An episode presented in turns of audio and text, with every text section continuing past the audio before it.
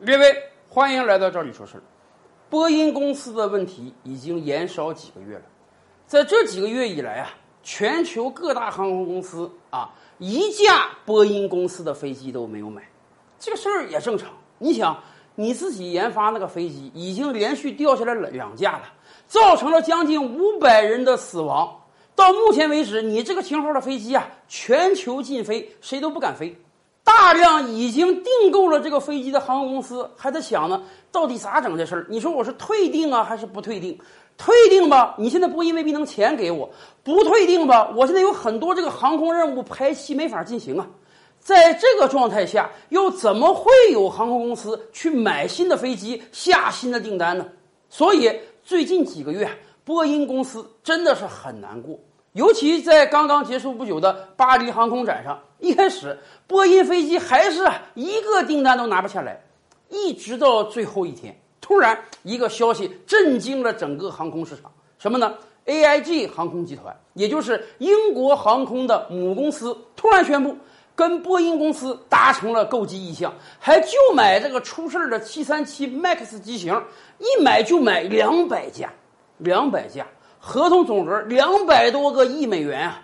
这对于波音公司来讲，那真是打了一剂强心针。当然，从另一个角度，我们也看得出来，这个世界上也就英国算是美国的小弟了。当美国的波音公司出现了这么大严重危机的时候，英国航空公司终于挺身而出，人家不去买同为欧洲的空客的飞机，人家就指明买你波音的飞机，还就买出事儿这个飞机。当然，也有人说：“哎呀，现在啊，只是达成一个意向，说是两百架，这个意向嘛，随时随地可以撕毁的。未来可以改成二十架，还可以改成两架，还可以一架都不买呢。但是不管怎么讲，在现在这个关口，能够跟波音订飞机，还就订出事儿这款飞机，那绝对是雪中送炭啊！英国和美国二战以来确实是有着特殊关系的，所以啊。”当老大哥的波音公司出现危机的时候，英国作为小弟啊，来帮帮忙，买买飞机，呃，增强增强信心，咱们是能理解的。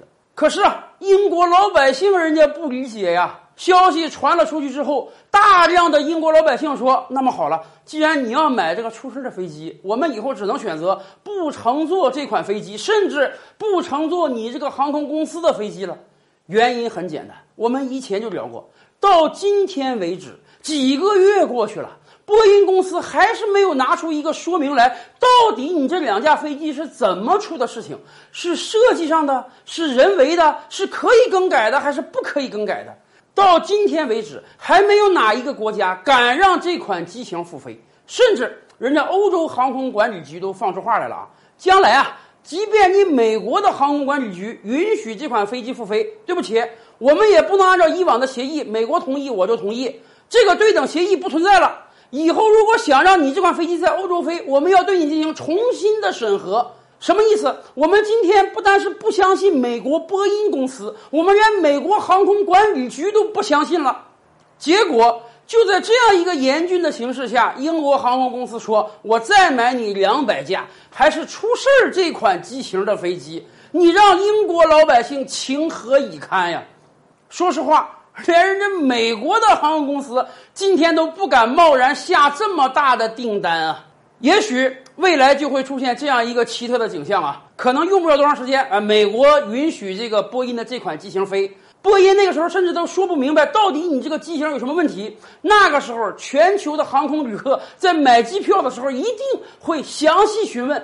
这到底是哪航空公司的？这到底是哪架飞机？是不是波音这个机型？是这个机型，我宁愿推迟，我也不能出游啊！要不然可太危险了。所以啊，我们奉劝波音公司，现阶段增加几百个订单，那不是什么大事儿。最关键的是，你得让全球老百姓恢复对你的信心呀。